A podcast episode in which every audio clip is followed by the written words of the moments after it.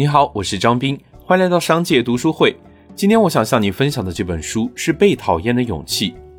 国外有个网红在虚拟社交网络中简直过着王子般的生活，日常乘坐私人飞机出行，随手就是一堆 LV 的手提袋，在各种大牌门店或者柜台一掷千金的刷卡购物。很多人看了他的照片之后，都以为他是妥妥的富二代，可事实却让人大跌眼镜。他的家庭非常普通。这些照片都是用软件合成的，像他这样活在朋友圈里的故事，在现实生活中更是随处可见。很多人都已经习惯了拍照三分钟，P 图一小时，上传精心编辑、修剪过的照片到网上，给自己打造一个或精致或奢华的人设。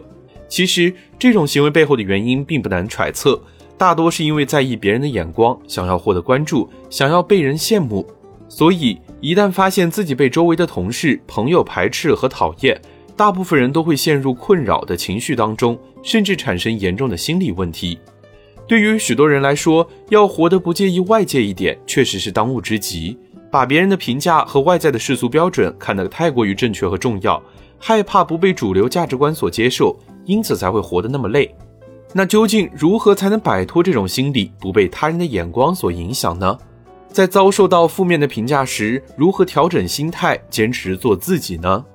被讨厌的勇气中，阿德勒心理学用一种全新的思维重新审视这个问题，并且沿着清晰的脉络找到背后的原因。借助阿德勒心理学，你可以走出他人眼光的包围，获得真正的自由。全书由对话组成。通过对人生感到无望的青年与幽默智慧的哲人之间的一问一答，传递了阿德勒个体心理学的哲学思想。书中大段文字不多，语言非常平实，偶尔卖萌。通过讲述阿德勒的心理学理论，将生活中的鸡毛蒜皮一一解析，同时也给出思考的方向，帮助人们解决日常生活中的烦恼。对于现代人来说，爱自己是一个重要的人生课题。爱自己这个词听起来像朋友圈抛文配图，但真正爱自己的人，应该是不会拍照一小时，修图三小时，然后活在被精细打磨过的社交媒体中的。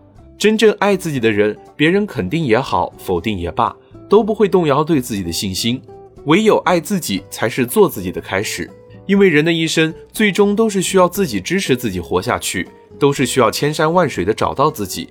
都是需要按自己的方式走到渴望的光景，不畏惧被人讨厌，而是勇往直前；不随波逐流，而是激流勇退。